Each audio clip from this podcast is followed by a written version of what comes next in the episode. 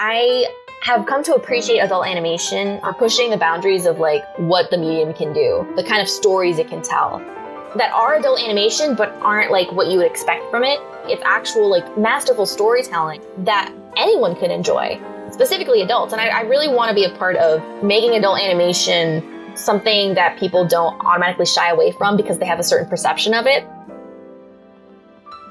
Hello, welcome everyone to Straight Ahead, an animation podcast where we spotlight rising black, indigenous, and people of color who are the future voices of the animation industry. I am Raymond Mendoza Landa, one half of your co host. And I'm Yuki Okamoto Wong, the other half of our whole host. Our guest this week is Emily Rodriguez. She is a Cuban American artist working as a 2D animator at Bento Box in Atlanta, Georgia. Would you mind telling us a bit more about yourself? All right. Hi, guys. I'm Emily. Um, this is almost my first full year working professionally as an animator in the industry. Woo! So, woo, party. Woo, woo, Love that for me. I uh, graduated last year in May of 2020. So, fresh out of art school. Um, I went to the Savannah College of Art and Design in Atlanta, Georgia. And um, originally, I'm from Miami, Florida. Uh, lived there my whole life. I was homeschooled. So, that's a oh. fun fact that some people don't really guess about me. You know that. I was homeschooled oh, wow. from third grade till high school, till wow. I graduated. so the whole time I was there, um, I did a lot of artistic things growing up. Um, being homeschooled allowed me that kind of flexibility. I took different art classes. I played piano for several years. Um, I was a competitive dancer throughout high school, but I knew somewhere along the way, I just had like an innate feeling like I want to study animation. I want to know what that's like. I just knew I would do it. I could not explain to you how or why because I had never done it before. But I was like, I need to learn more about it. I got to figure out how to. So that kind of started my journey, um, artistically speaking, hmm. um, into the world of animation. To start us off, we are going to play a little game on Straight Ahead called In Between. We're going to give you two similar choices, and you have to choose in between the two of them, and then let us know why. Okay. I'm already throw a curveball at you. All right, cool. I'll start us off with the first question. Would you rather attend a Powerline concert from a Goofy movie or a Hex Girls concert from Scooby Doo and the Witch's Ghost. I'm so sorry. It's Powerline for me. Oh. It is Powerline oh. for me. Oh. That's so surprising. The Goofy movie. it's one of my favorites. 100%. Sorry. Damn. Damn. No, that's fair. Powerline. Uh, Powerline slaps. It's oh I, I just gosh. like, but like Hex Hex Girls hits a different note. Like that's also like a childhood thing. Like they I think, slap, yeah, oh, totally, yeah. Something about Powerline though, it's like literally so like timeless, classic. I'm so glad you asked this because I love, yeah. I love the Goofy movies. Mm-hmm. Stand That's out, so sweet. Yeah, stand out above the crowd. Even if you gotta shout it out. Glad we could see eye to eye on that. Oh, nice. Thank you. Awesome, awesome. Let's go to the next question. Who has better hair, Rapunzel from Tangled or Poppy from Trolls? They both can do things with their hair. That's not fair. That's the point. oh, no. That's the game. I'm gonna say Poppy, straight up. really? Poppy can do a lot more. Ooh. Rapunzel can swing. Rapunzel can whatever. It's like magical healing powers. But Poppy can do. I think she can do cooler things with her hair. That's my opinion. It's it's a little bit more. Um, what's that? Like Versatile? articulated or whatever. Yeah. Yeah. Yeah. I trust her hair more. No, are you sure. are you more like um if you could be have you seen the the Trolls World Tour? No, but I, I mean I've seen clips of it like here okay. and there. I haven't seen the full movie. What? Oh, such a do, fun you, watch. do you know it's know. about like genres of trolls? Mm-hmm. Yeah, which uh, troll genre would you be? If there was a Broadway troll, that would be me. That would be oh, really cute. yeah, right. that, that'd be dope. There should there should have been a oh, Broadway oh, troll. There should have been There's one. not, but I'm for you. There is. for me, there is. well, thanks so much for playing in between with us. Hopefully, you had some fun there. That was a lot. I had to think about a lot of different things in my life. So, thank you. Fantastic.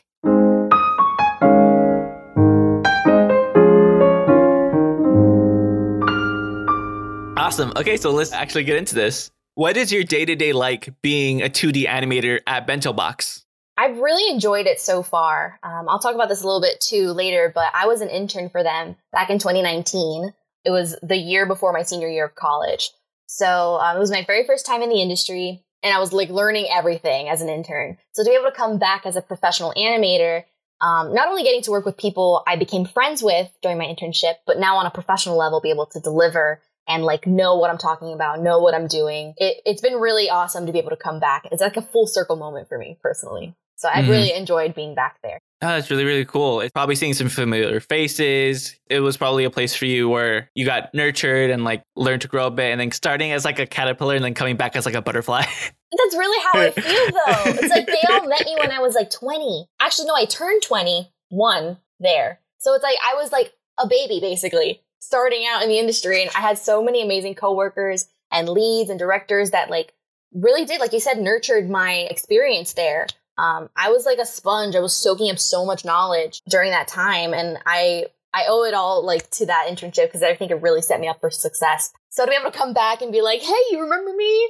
now I work full time. Let's get this project done. Like I I find so much joy in that and I love it. That's so great. So for you, was it a pretty seamless transition then because of the internship and then coming back? Did you feel like you were really comfortable from the get go starting officially your first industry job? Yeah, yeah. So um it's funny because I actually ended up working at a different studio in the interim um, between like my internship and, and then working here now. Um, when I graduated, I, I had about a month off where I was like looking for work and applying to different places and I ended up working with Yuki at Awesome Inc. for Bird Girl Mhm. for um, about eight months. So that was my first industry job post college as a professional.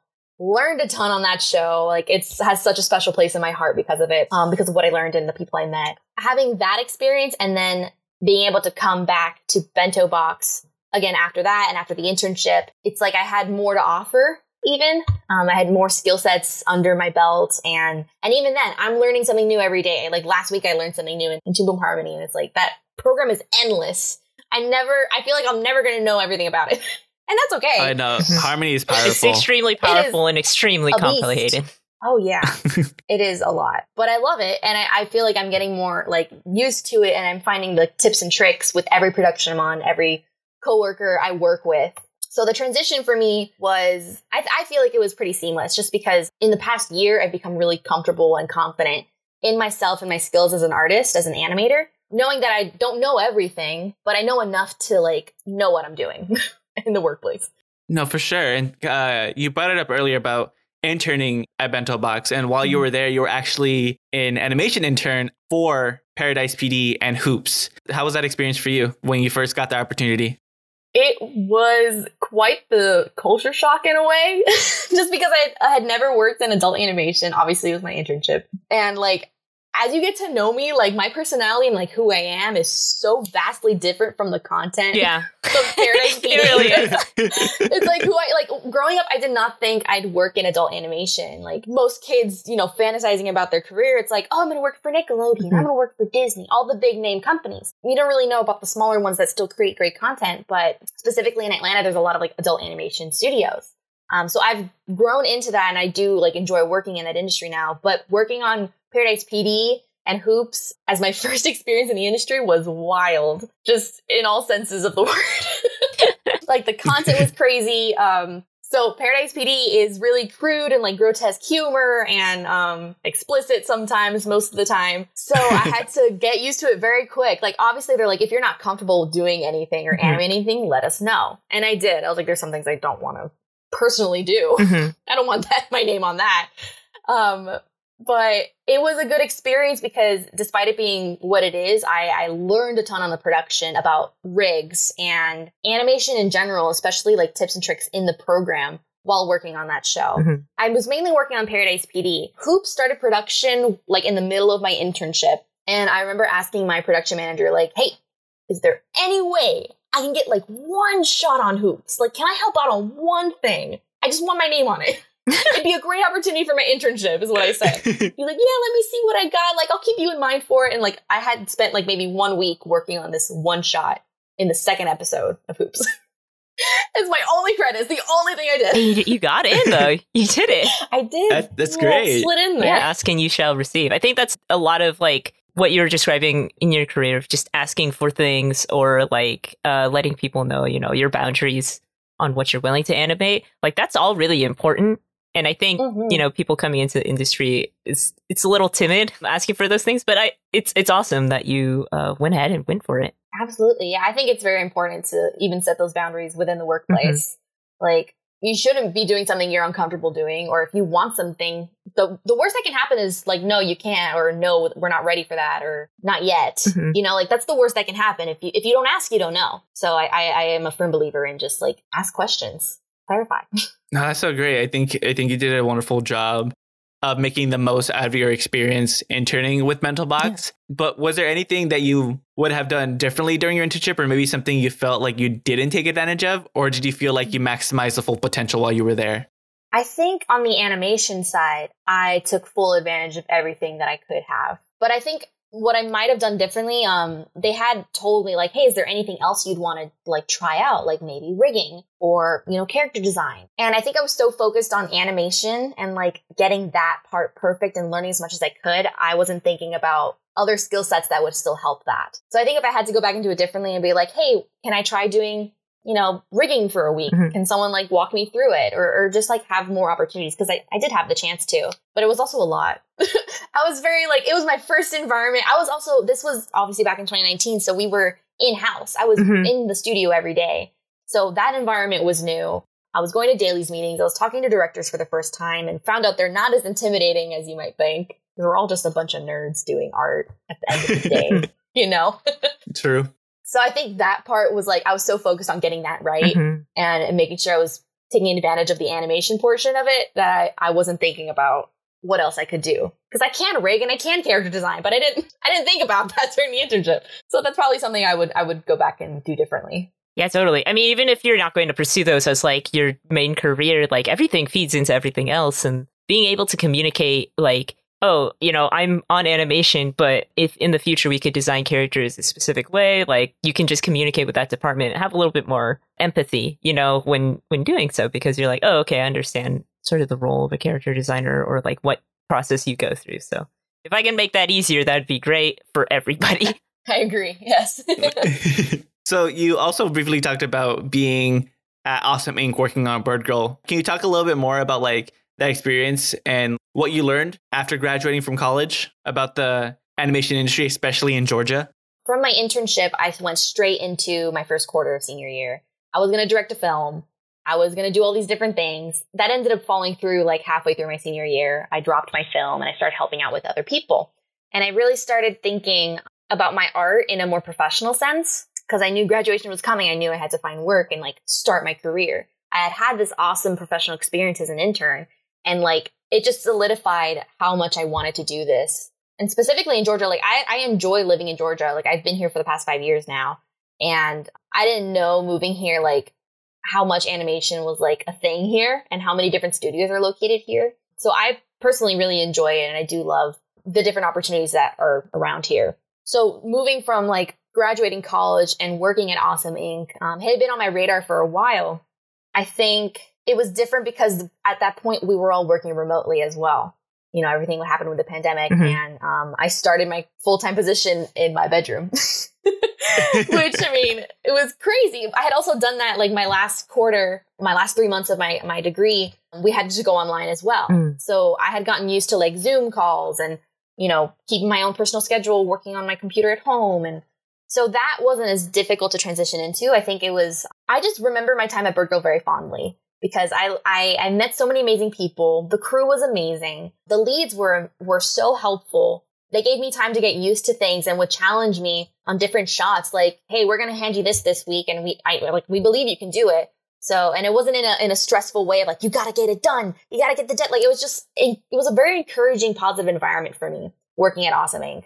I, I attribute a lot of my confidence now to what I learned there and the production specifically on Bird Girl was so different from what I've done before. And uh, it was just a really fun show. And I learned a lot more about myself as an artist working there with those people. No, that's great. It's really wonderful when, yeah, you're in an environment where uh, you can learn and grow. And like also an environment where upper management is pushing you to kind of get better, but not in the sense of like at the detriment of your own like mental well being. It's like within a decent limit, if that makes sense. That's honestly what I look for in a studio. If they're like their upper management or their leads are, are pushing their artists to grow. Because I don't want to be stagnant. I don't want to be doing the same thing over and over again. Like I'm here to grow and to learn and to evolve in a way. So that's definitely something I value. I totally feel you. I kind of felt like that. I and I still feel like that currently on the production I'm on. Like when I first started as a revisionist at Gremlins, I was there for like my first month, also, you know, from home. I was there for a week and then I was from home. But when I was doing revisionist for my first episode, I had some downtime between the first and the second. And they were like, hey, do you want to learn Blender? Like one of our episodic directors, Von Ross, is using Blender to kind of like storyboard and stuff. Like, would you want to learn? Like, you have some downtime. I was like, yeah, sure. I'm not doing anything else. I'm going to learn some Blender. And that was a fun but uh, difficult experience, kind of learning and drawing in that program. And then, like, later on, it was like, hey, we need some help in this episode. Do you want to jump on? And I was like, sure. And it's again working in Blender, and like every now and then, even it was if it was kind of like outside of like my job parameters as a revisionist, they would always ask me if I want to jump on this other project if I had the time, or not other project on this other shot or assignment if I had the time. I was like always like, yeah, just let me jump on. That's so cool. I love that. That's mm-hmm. Blender's something I want to learn too, mm-hmm. eventually. Yeah, Blender is another powerful program that's like it's ridiculous and it's also free. it's free. Yeah, we're plugging in Blender. Go download Blender. yeah, this is this whole episode is just a huge ad spot. sponsored. By yeah, sponsored by Blender. You don't have to pay for it, but we're sponsored. Use the promo code straight ahead. yeah. On the topic of like storyboards and animation here, something that's interesting to me is that storyboards are like pretty tight in my opinion like the way that they look if you're sending it to studio to be hand drawn but when it's for a studio like using harmony rigs like how we use often here in georgia it, they're a little looser because they don't have to be on model because the, the rigs are already on model so we just kind of follow the action and the story and the, the pacing and that sort of thing. So that's just something interesting that i found out while working here yeah, it's like you have to match it sometimes yeah. to the board as best as you can while keeping it on model. I remember we had like a, a bunch of shots like that on Bird Girl. It's like, how do we make her face look like that? Yeah, like some of the proportions are not, not uh, exactly weird. the same or anything like that, but the, like sometimes the boards would be more like this is the feeling or like the joke mm-hmm. here and we're like all right we'll make it work ah, yeah we get it you have to do a lot of interpreting yeah on that topic like how is it for you working from boards is it always that struggle of like trying to keep it on model or like you as an animator how much liberties you have interpreting the storyboards I think it really does depend by shot, but I'm doing a lot of like roughs before I, I translate it to the rigs because in the boards, sometimes they're not correct to size uh, in relation to other characters or the background looks different. So it has to like be animated different. So I take my time with the roughs to make it look as on model as possible with different details from like different costumes. So I think it's a blend of you as an animator knowing the choices you make to translate what the board's trying to, to show versus what it should look like in animation to be on model. I've been fortunate to be like, hey, I think it should look this way. And my director's like, yeah, that looks good. Go ahead. Mm-hmm. you know, and I think you have to like trust your own instincts in that way, you know, by spending time with the rigs, spending time with the episodes. Like I, I watch them over and over again, all the animatics, because I want to know if anything's changed from different versions or like what's like a common thread throughout the animatics of like how this character acts in different mm-hmm. ways. So I think it's part of it is like your own research and having a director that kind of supports or, or guides you in um, a certain style for the animation.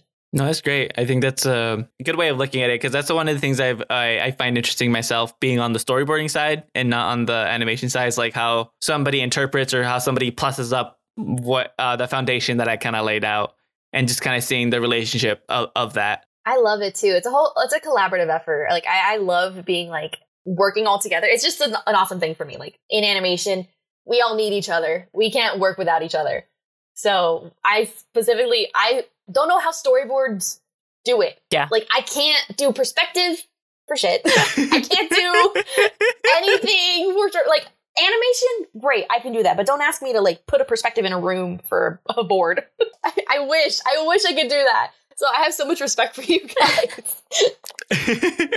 oh my god, no! Uh, it's also on the reverse, uh, especially for like 2D animation because I, I I love animating in 2D as well, but like the tedious part is like redrawing the same drawing. Sometimes my brain needs something else. and I think it's different with rigs too. There's like a, like a learning curve with it because I, I, had a professor who told me this. It made it the difference between rigged animation versus traditional animation. Traditional animation focuses on how well you draw. But rigged animation focuses how will you animate. So the principles. And if you, if it, it's really different because you can have a gorgeous drawing, but if it's not being animated correctly with like the the weight and the and the you know the shifting and, and all the principles of animation, it's not going to look right. Even more so in a rig because you know rig is it's pre-drawn. So I think it's about like melding the two. I've I've done a lot more traditional animation before laying down my rig, and that has helped me tremendously in keeping my rig on model and and like recognizing the principles that we need to use. That's something wonderful to definitely keep in mind that I think like audience members will find super super helpful. So something I kind of want to touch on is kind of going back to your experience at SCAD, you were talking about how you started working on somebody else's short film. And so, how was your experience serving as the 2D animation supervisor for the short film Mai? Could you explain what's the story behind Mai and for those that may not know? Absolutely. That was such a fun little project. One of my good friends, Bayate, is the director of Mai. And it came at a time when I had dropped my senior film. I was directing it. It was something that I was so sure I was going to excel at and do. But it just kind of came to the point where the story I wanted to tell, I didn't have the time or the resources to do it well. And I had to make the decision like, I'd rather do this right and in the time that I need than a rush job or not being happy with the story, the story still having problems. It was a lot of different things that kind of culminated into this moment of like, I am not enjoying my senior year because I'm stressed about doing this one thing that I thought I could do. And it's like, I still want to direct it one day. I still want to be like an animation director and do all these things, but I don't think it was the right time. So emotionally, I was in a place where I was like, okay, I have to let this baby go. Like, this is my child. I was like very sad for a couple weeks. But once I made the decision and my friends who were all directing films kind of knew that I was free, they were like snatching me up. They're like, Emily, I need your help on this shot. I need you to do this because you know rigs and you know all these things. So I was like, getting grabbed left and right. I worked on almost every film in my class. oh, wow. Wow. So that was really fun for me. I was like, this is what I want to do. I just want to animate well and have a good time with my friends. So Bayate was directing his film Mai, and he was having trouble with his animators kind of using the rig. It was a quadruped rig. So brief thing on, on what the film is about. It's kind of a, an origin story on how coyotes form packs. It's the main character Mai kind of goes through and he's like a lone wolf kind of character. And there's this spirit that follows him and guides him to these cubs. And so he ends up like forming a pack with those like abandoned cub coyotes. And that's like kind of the premise of the film. also, so, sorry, just really quickly for those that may not know, quadrupeds, if you think animating people is hard, animating quadrupeds is even harder. yeah. For real. Well, you mean? two feet have to to plant on the ground. Try four feet. Ah, the worst. It's the worst.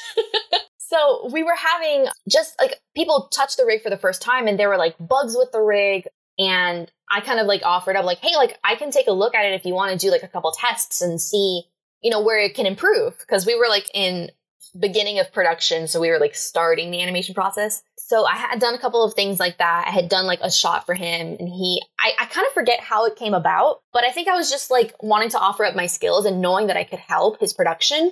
And I helped out so much, he kind of made me the animation supervisor. So, um, the whole quarter where we were online, it was post, but we were like finishing the tail end of animation. So we would have like calls every other day and, and talk to the animators. They would, I would be able to give them like red line notes um, I helped a lot out on animating shots, just kind of polishing things. And I, I'm just so grateful for him to give me that opportunity in a time when I was really struggling with having dropped my film and, and wanting to be an animation lead in a way because I was just so passionate about it and I wanted to help other people figure out how to make rigs work. So he was really awesome with kind of letting me do that and letting me help out with um, his film. So it's been really cool. It's on the like the short film circuits now, it won Best Animation at the Red Nation Film Face Festival. So awesome. it's, it's, doing well. It's doing well so far. yeah, uh, the animation film circuit right now is definitely a weird time. yeah, but I'm glad I'm glad that it's still going. Some ways, yeah, for sure. So on that topic of kind of your experience, not only serving as an animation supervisor, how would you describe your overall experience and your time at Savannah College of Art and Design? So my time at SCAD, I feel like I put in as much effort as I possibly could have and was rewarded with that effort. Um, I'm a firm believer in like you get what you put into it. And I can say full heartedly, like my education, I went full force on that sucker. I was like so determined to learn as much as possible. And I think for me, it was worth it because growing up, I didn't really have a lot of resources for art, like a lot of kids do these days. Like I said, I did a lot of different artistic things, but when it comes to like cultivating my artistic drawing skills and like animation skills, I didn't have AP art classes. I didn't go to private school or like whatever. Like I literally was a 14 year old amongst like nine year olds in this like fine arts class in a kiddie school growing up in Miami because there weren't a lot of resources for me. So I was like picking like at straws to figure out like what can I do growing up that's going to cultivate this. So I feel like I didn't have the same resources. Um, so going into college was like it was a whole new world of art and and people who do art. I was like one of the only artistic kids in my town, and I I was just introduced to a lot of different things in college. And I'm a, I'm someone who really values knowledge and learning. I crave it all the time. I'm like, what else can I learn from different people, from different programs, from classes? Like I soaked it up. And and in doing that and going full force in a way, it's like I'm serious about this degree. Like my mom instilled in me, like you can study whatever you want, but you're gonna do it and do it well. And you better like bust your butt if you're you're going for this degree she's always been very supportive of like what I want to do in animation, which is I don't take that for granted at all. Um, she's a very business boss woman. Um, been working in the same corporate America for 35 plus years. Wow. And she's like, you want to do animation? Let's do it. But you better bust your ass. you better get it done. I'm like, yes, mom. um, so for me, SCAD, um, it was my dream school actually. Um, oh. From middle school, I had seen like we used to have like homeschool conventions in South Florida. Oh, okay. And they had like a booth there, and I was like, "Oh, what's this? It's an art school. Cool. I want to go there, and I want to learn about animation." Like I, am telling you, it was just something I knew I wanted to do without really knowing anything about it, um, just from a very young age. So my experience at SCAD, because I put so much effort into it, was really worth it for me. Um, I wouldn't be working as well in the industry right now if I didn't have that as my base knowledge. You know, if I didn't have that degree, which I know some people like, some people don't need a degree or some people don't think you need one for, for art and to like work in the industry. But I think it's valuable in its own way where you can make mistakes and you can learn about the industry without it being detrimental to like your finances or your job. You know, like it's it's a place to make mistakes and learn from them in a safe environment. So mm-hmm. it was 100% mm-hmm. worth it for me at the end of the day. I'm really it changed everything. oh, that's great. And so for you, the thing that I'm kind of like curious about as well, because I don't think Yuki and I knew that you were homeschooled before bringing you on the podcast. Well, maybe Yuki knew, but I, I for sure didn't yeah, know. Surprise. so for you, how was that transition from being homeschooled to going to college and like not learning from home. Yeah. Well, I guess everybody's well, learning like, from home know, now, but like majority of my education. yeah, because yeah. like homeschool is not necessarily like you just sit down with your parents and like they teach you. There's like a whole mm. community system. Anyway, you can explain it. For sure, yeah. So I feel like a lot of people like automatically when you hear homeschool, they're like, oh, they're Amish. Or, yeah. Oh, they're like, they're like Mormons or something. Yeah. they're like this weird thing. It's like they're not. I mean, not that Mormons or Amish yeah. are weird. Not to say that, but I'm also not Amish. I started in fourth grade, and my mom was a single mom working full time. My grandma stayed at home with us, me and my sister. What I think worked for us that my mom kind of instilled was an independent working and learning method. So we, she would have the curriculums there for us, all you know, the different requirements that we need to learn that year, and um, we would do our own like study guides. We would take our own tests and and um, she would like grade them and be like, "Did you cheat?" I'm like, "No, I wasn't. I swear." But um, I think because we had learned to do our work on our own without someone over our backs or like watching us. Honestly, going into college, it was like, okay, now I'm in a classroom with people, but I also know how to work by myself and get things done by myself because I did that growing up in homeschool. On the side of like social things, um, there's there's a big like homeschool community in South Florida. So like through my churches, through um, different, you know, communities. Like I had the social interaction part. And then I was also a competitive dancer for about three or four years in high school. So I had my team that was like, you know, the people that I saw most every day I was training with, competing with. So I was very socialized in high school. and going into college honestly was not as like bad as some people think. I really liked it. Like again, I'm a huge learner. So being in the classroom learning was like my jam. I loved it. Oh, that's amazing. Yeah, I love that. I love hearing that. I did not know there was like a homeschooling community. I think you mentioned earlier like a homeschooling convention where you learned about SCAD. Like I didn't know that was a thing. So like that's crazy. So I'm, I'm learning thing. about something new. Yeah. to kind of transition back to talking about your career and your experiences in the industry, uh, a lot of your early experiences so far in your young animated career has been working in adult animation. What do you think about adult animation in general? And like, do you like being in that space? I'll be honest, it's not something I ever expected myself to do. I had mentioned earlier, like growing up, I was just thinking, oh, I just want to work for Disney or I just want to do it. And I didn't really know much about it. Mm-hmm. But I think I've come to appreciate adult animation um, as I learned more about the medium itself and how many different things you can do with animation. There was a post going around on Instagram a little while back that's like, animation's a medium, not a genre. Yeah. And like, it's true. It's absolutely true. Like, it's not just associated with kids' work. And I feel like a lot of people mm-hmm. see it like that and they're like anything that doesn't that's not appropriate for kids, it's like, oh, that's wrong. Like I don't want my kids seeing that. Mm-hmm. Like, well, it's not the content that's made for your kids. Like there's certain things for that, but I, I have come to appreciate adult animation or pushing the boundaries of like what the medium can do, the kind of stories it can tell. Is all adult animation pretty? Not really. Are they all good stories? No, like absolutely not. like I can be critical of it. yeah. Like it's not. There's some things that I just don't enjoy. I'm like, why are you still running? Like cancel the show. you know. Yeah.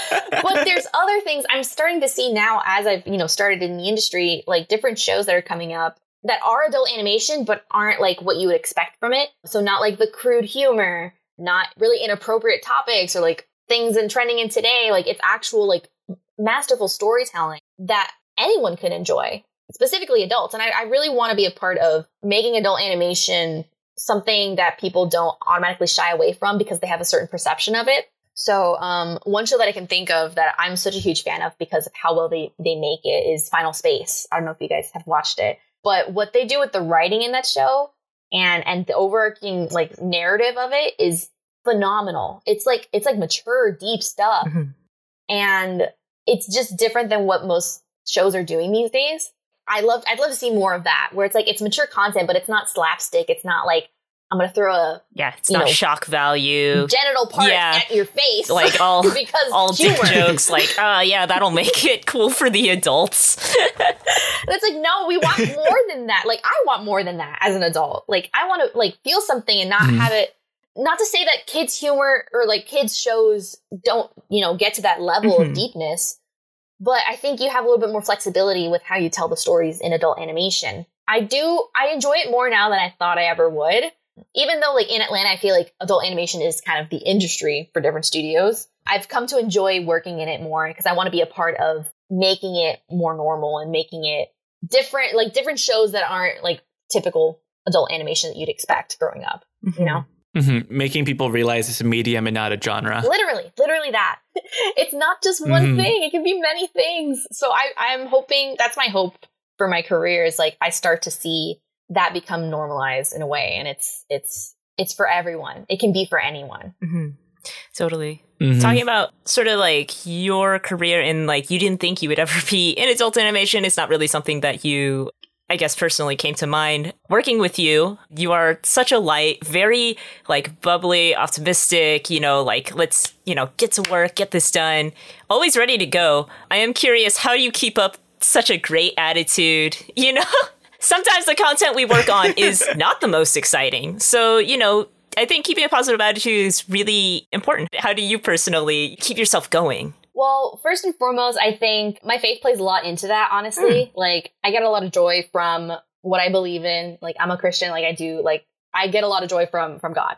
But another part of that as well, it's like I'm in such a rare position to be doing what I'm doing, to be making art for a living and getting to work on a production, which has been my dream since like, like I was a child.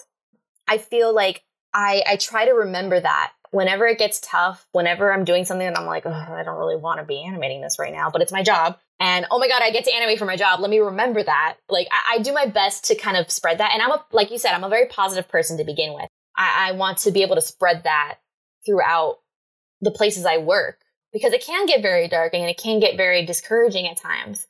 And I'm like, I don't ever want to forget why I got into this in the first place. Like, and, and what a fortunate position I'm in to be doing this. Like, not everyone gets that chance. You know, it's tough to break into the industry sometimes. I have friends that haven't done it yet or friends that are like still struggling to get in and find work. And it's like, I don't ever want to take that for granted. Mm-hmm. And I always want to be sure that I'm, I'm grateful for where I'm at. Even if like what I'm doing, I'm not particularly enjoying, it's like I still learned something from it. Like I animated blood shooting out of a gun, you know, from this guy's head. It's like, oh, I learned how to do effects.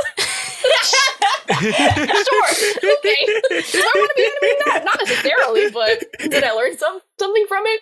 For sure. uh, that that is very well put. no, but I think I think that's great. I, that's a mindset I also try to have for myself. Is that what can I learn from this opportunity? What can I gain from this experience? Whether it might not be necessarily my interest or my forte, but what can I gain out of it? And I think that was also like a mentality I had going out through school because at San Jose State, where Yuki and I both attended, it's not an art school. It has a wonderful animation illustration program, but we do have to balance GEs along with our art classes. And the way it's kind of structured is that you learn about all the disciplines of animation, like viz dev, animation, modeling, and story before you kind of focus on specifically story or whatever or animation. And the, the people that know they're going to be viz dev, they don't like the animation classes, and the people that know they want to be in animation or story, they don't like the viz dev classes. But it's kind of taking the opportunity to like, okay, well, I mm-hmm. this might not be my favorite class. I'm not going to put my all into this class, but what can I try to gain from this class? Is I think right. it's a helpful mindset to have.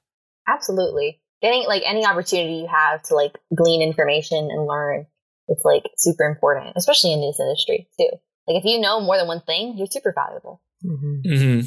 so uh, one other thing i kind of want to ask because i think something that students may not know is that because i actually didn't know when i was attending uh, san jose state till like way later is there's a thriving animation space in georgia that a lot of people aren't aware of till like later from the season from like what you were saying earlier, it seems like you really enjoy being in Georgia and kind of working in animation over there. But do you see yourself seeking animation opportunities outside of Georgia in the future, or do you feel like Georgia is kind of like, at least for right now, it's where you see yourself being? It's a great question because I still don't know. I still feel like I'm so early in my career too, um, that it's like if the right opportunity came my way, I might take it. I'm really going to move across the country. Maybe. but at the same time, I really enjoy living in Georgia for like the change of pace it is. Um, coming from South Florida, I always felt like I was go, go, go and get things done and constantly running. And somehow moving to Georgia slowed me down in a way. Like the way of living is a lot more chill.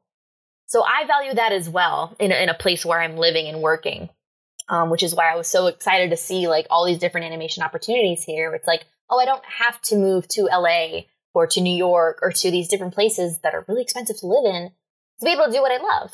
It's like, now if Disney were to call me up and be like, hey, we want you on this show right now, I'm on a plane. I'm on a plane right now. But I kind of don't see that happening. and, and that's okay too. Like, um, I feel like a lot of people who either are or are not working in the industry kind of attribute their success to what big name company they're working for. If you're not working for Disney, you're not doing enough. And it's like, that's so not the reality. That's not what, what it's like mm-hmm. in animation. Like, I'm getting the same kind of credit I would on a smaller show than I were if I were at a big name studio. So it really doesn't matter as much, I think, personally. I'm like, I could work anywhere. As long as I'm doing what I love and I'm enjoying it, then then that's great. And I'll be honest, like I don't I've never seen myself in California for some reason. I just really like Atlanta. Now that I'm here, I'm like, okay, this is cool. I'm, I can vibe with this. but that's not to say it's bad if like someone does want to move. Like I have a bunch of friends who are like, I'll move anywhere a job wants me to, and that's fine if it works for you. But I just I have other things too that that are important to me in my life that having me grounded in Atlanta or in like you know this kind of space um, is just as valuable to me as the kind of production I'm on. Not to say anything bad about you either, because you're in no, California. No, no, no, yeah, no. yeah, fuck you, Ray. you're a state sucks no, I'm okay.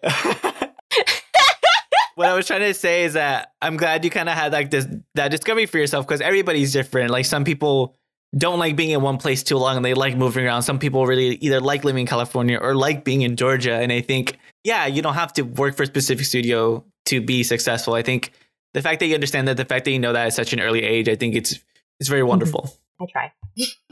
Another thing I kind of want to touch on in regards to yourself is that when it comes to your art, does your background as a Cuban American play a role in the art you create? I'm trying to make more of a connection to my Cuban heritage as I grew older. Um, I'm second generation Cuban American, so um, my dad was born in Cuba, my abuela was born in Cuba, my mom was born in Jersey, and then I was born in Miami. So it's like I have that in me, and I grew up in a you know Spanish household. I speak Spanglish, which is like a mix. you whatever words you can think of in either language, you just say it. so um, growing up, I was very stubborn in when I spoke Spanish. It's like I couldn't speak it right, and they would be like, "Oh, that's so cute, you can't talk." and I'm like, oh. I didn't want to. I was just very stubborn as a kid, so I regret that now in a way because it's like I've gotten better at my Spanish, but speaking it fluently is still a little bit difficult for me. So um, I've been trying to, in my own way, connect with that. Um, and when it comes to my art, I think I, I try and just remember like all the sacrifices that my family made to get us here, to um, come to this country and make a new life for their kids and thus make it easier for me to do what I do. It's kind of crazy too. Like I've heard of relatives of mine that are like sculptors in Cuba who I've never met, but are like artists in my family that I've never mm. known um, or met in my life. And it's like I get that from them in, in a way um, on both sides of my family. So I try and just remember like what they went through and and and do my best to kind of honor that in in what I do in my career today. I, I um I don't know if you guys ever if you saw the um the trailer for Vivo or like the the teaser for yeah. Vivo. I was like, oh my gosh, it's Havana. like that just made me so excited because I feel like we don't really get to hear as much in media about Cuba. And and like it was just very cool for me. I hope they don't like ruin it. I love Lin Manuel Miranda though, but um it's just a funny choice for that that character. like I heard him saying like the, the dialogue and I was like, oh, that doesn't match. oh yeah, no offense to Lin. I know I'm kind of with, there with you. I'm excited for Vivo, but when I saw like Lin Manuel being the monkey, I'm like, oh, Okay. That's an that, that was a choice that was made. Yeah. yeah, because I, uh, yeah, I thought it was gonna be. I thought he was just composing and writing the music, but when I saw like he's also a character, I was like, oh, okay, always cool, insert himself. Cool, cool, cool, cool, cool. Sure. Why not? I love him anyways. I love the what that man does. It's no, he's great. He's I'm fantastic. either way. no, that's that's great that you're kind of like wanting to get into it more as you're older because I think like that's something I struggled with my myself. I think I I know I think as a kid I spoke pretty fluent Spanish, but going to an all American public school, I started speaking Spanish less and less. I would speak English at school. The TV shows I would watch were all being in English, so like the and then I would hang out with my friends outside, and they were all English speakers. So not that I wasn't talking to my parents, but I was speaking Spanish less and less. That a lot of times it would it started becoming my default, and I'm kind of like doing the kind of same thing, trying to speak more Spanish when I can, mm-hmm. trying to see if I could become fluent again. Because I I forget the name of the book, but there was actually this book that I remember loving reading as a kid, and I found it again when I came back from college. And when I when I found it, I was like, oh shoot, I loved reading this book, and I opened it up, and it's like in my head, I remembered it in English, but when I opened it, it was all in Spanish, and I was like, no way. And I was like. I was like, whoa. And I was like, I was trying to read it and I was like, not gonna lie, having a struggle like reading it. Cause I was like, I remember so vividly being in English, but I think that's because English became such a default for me. But it just reminded me, is like, I was able to read this book as a kid and read it cover to cover, and now like I'm struggling reading this book. That's real. That's crazy. So it was a it was a wake up call to like connect more with the language and the culture. Your roots. I found it something just to be proud of too. It's like um, I think I was just embarrassed as a kid because I would get the words confused, or you know, and it's not like I was like a minority amongst in Miami. It's like a, a mixing pot of all these different Hispanic and Latin cultures. But then coming, I think coming to Georgia and and seeing it as like an advantage. Like I do know the second language. I may not be the best at talking it, or or but I can read it really well. I can listen and, and like understand it if you're talk to me slow. um, but I just I want it not to be something that I ever lose. Like I want to pass that on to my kids one day. Like that's not something I ever want them to not have as Same. part of their lives. You know.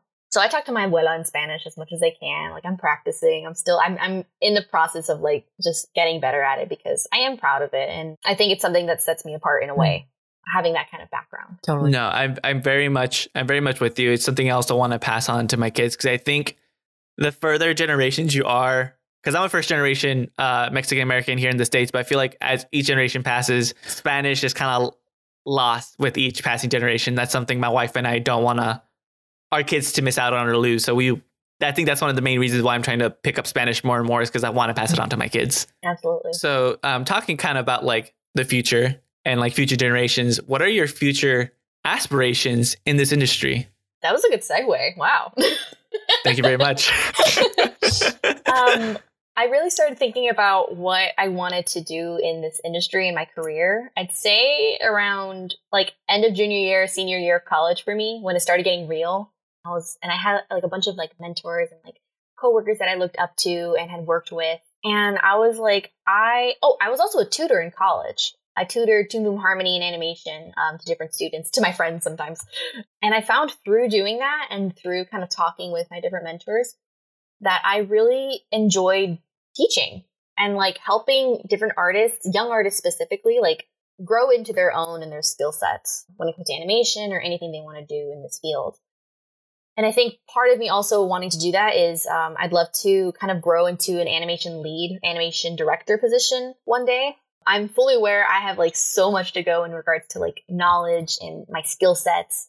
So it's a it's a climb for me, but it is a goal that I have. Like I want to be able to do what my director does and give notes and, and improve the animation and instill a confidence in my artists that they can do the tough shots. They can work as hard as they, you know, can to get this done and do it well and enjoy it.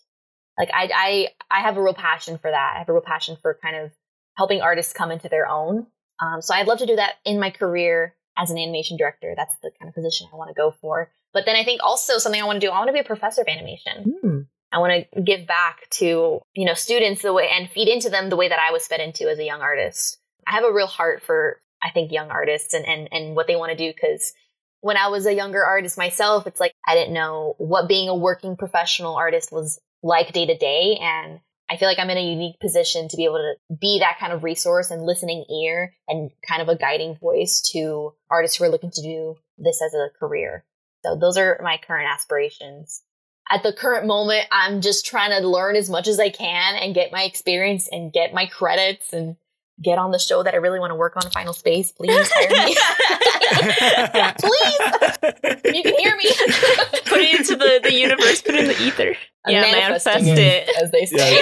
I think that all uh, feeds into each other very well. Like you having a passion for learning, and then also being able to, you know, be receptive to lots of information, and then that way, you know, when the time comes, you can pass it on, and yeah, on to others. I think your whole thing working out really well. Thank you. Yeah, I'm, I'm getting there. Again, I haven't even. It's not a full year since I've been in the industry. This summer it'll be one year. Woo! party.